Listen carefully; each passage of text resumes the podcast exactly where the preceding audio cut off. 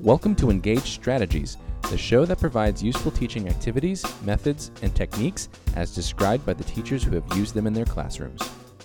Today's Engage strategy was presented at a recent Teach Meet Tally event.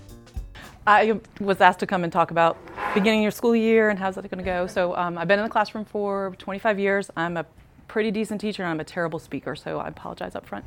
Um, but when I think of the first day of school, I think, what do I want my class to be like on that great day in September October when things are like going awesome and it's smooth and the kids are all engaged and what does that look like?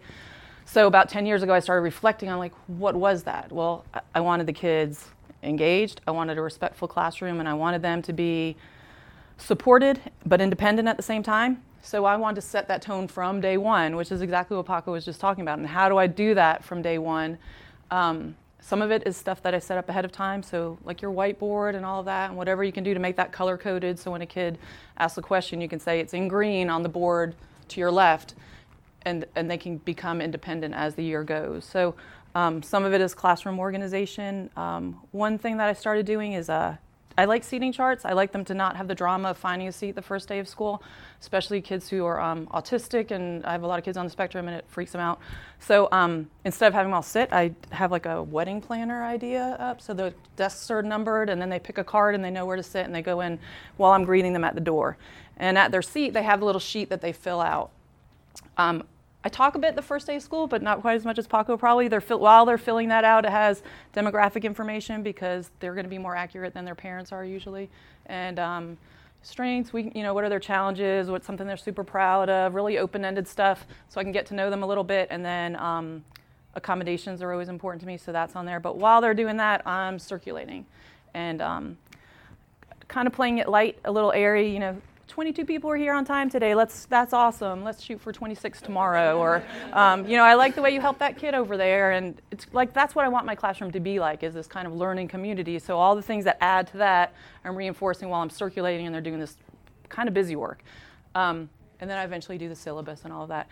To me, it's also super important to pay attention to all the um, like the unwritten rules that you have, especially with the kids that I teach. So um, like if you have the whiteboard information up, is it okay for a kid to take a picture of that? And your autistic kid's going to assume I can't take a picture of it. They didn't tell me I could, so they're not going to do it ever. And then your ADD kid's going to be like taking pictures of it while you're teaching or like videoing you or whatever. So be really clear. Like we have our rules, but there's expectations that we have. Um, I don't know, like pet peeves. I tell them about my pet peeves. Like when they come in tardy, lots of teachers want them to check in with their, um, you know, here's the pass and go sit down. I want them to sit down, put the pass on their desk, and I'm going to keep teaching and I'll come to you. I don't want to be interrupted. That bugs me.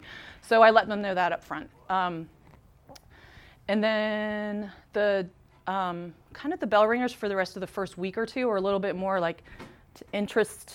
Um, well, we were doing growth mindset last year, so the, um, they had to do with in- increasing their interest in like how does their brain work, or um, I do like the Skittle icebreakers and stuff. One of my favorite ones last year was um, I want them to be like know where the room is and f- where everything is, so they can be independent learners. So one of them was to um, work with their partner. One of them had to close their eyes, and the other one had to tell them to do the layout of the room. So it's kind of like a scavenger hunt where you know, where's the recycling bin, where's the pencil sharpener, and that kind of thing. And the other one had to draw it out. So they were getting used to working as a team, and I had the opportunity then to, like, you know, praise them for communicating well, or asking a question when they didn't understand and not getting mad, or you know, all the things that you want to be happening in that great day in September when it's all smooth and breezy. Um, and that's it. It's probably stuff you guys already do already. So thanks for listening. You're super nice and smiley. um, let me see if I wrote down anything else. Um, I don't think so.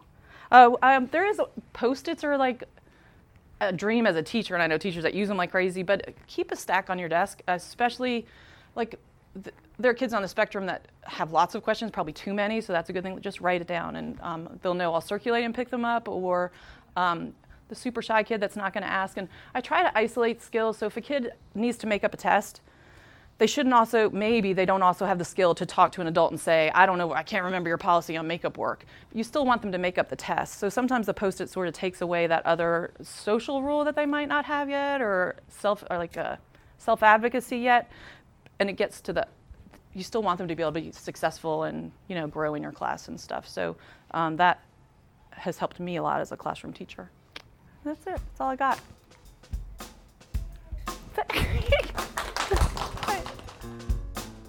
That's it for this episode of Engaged Strategies.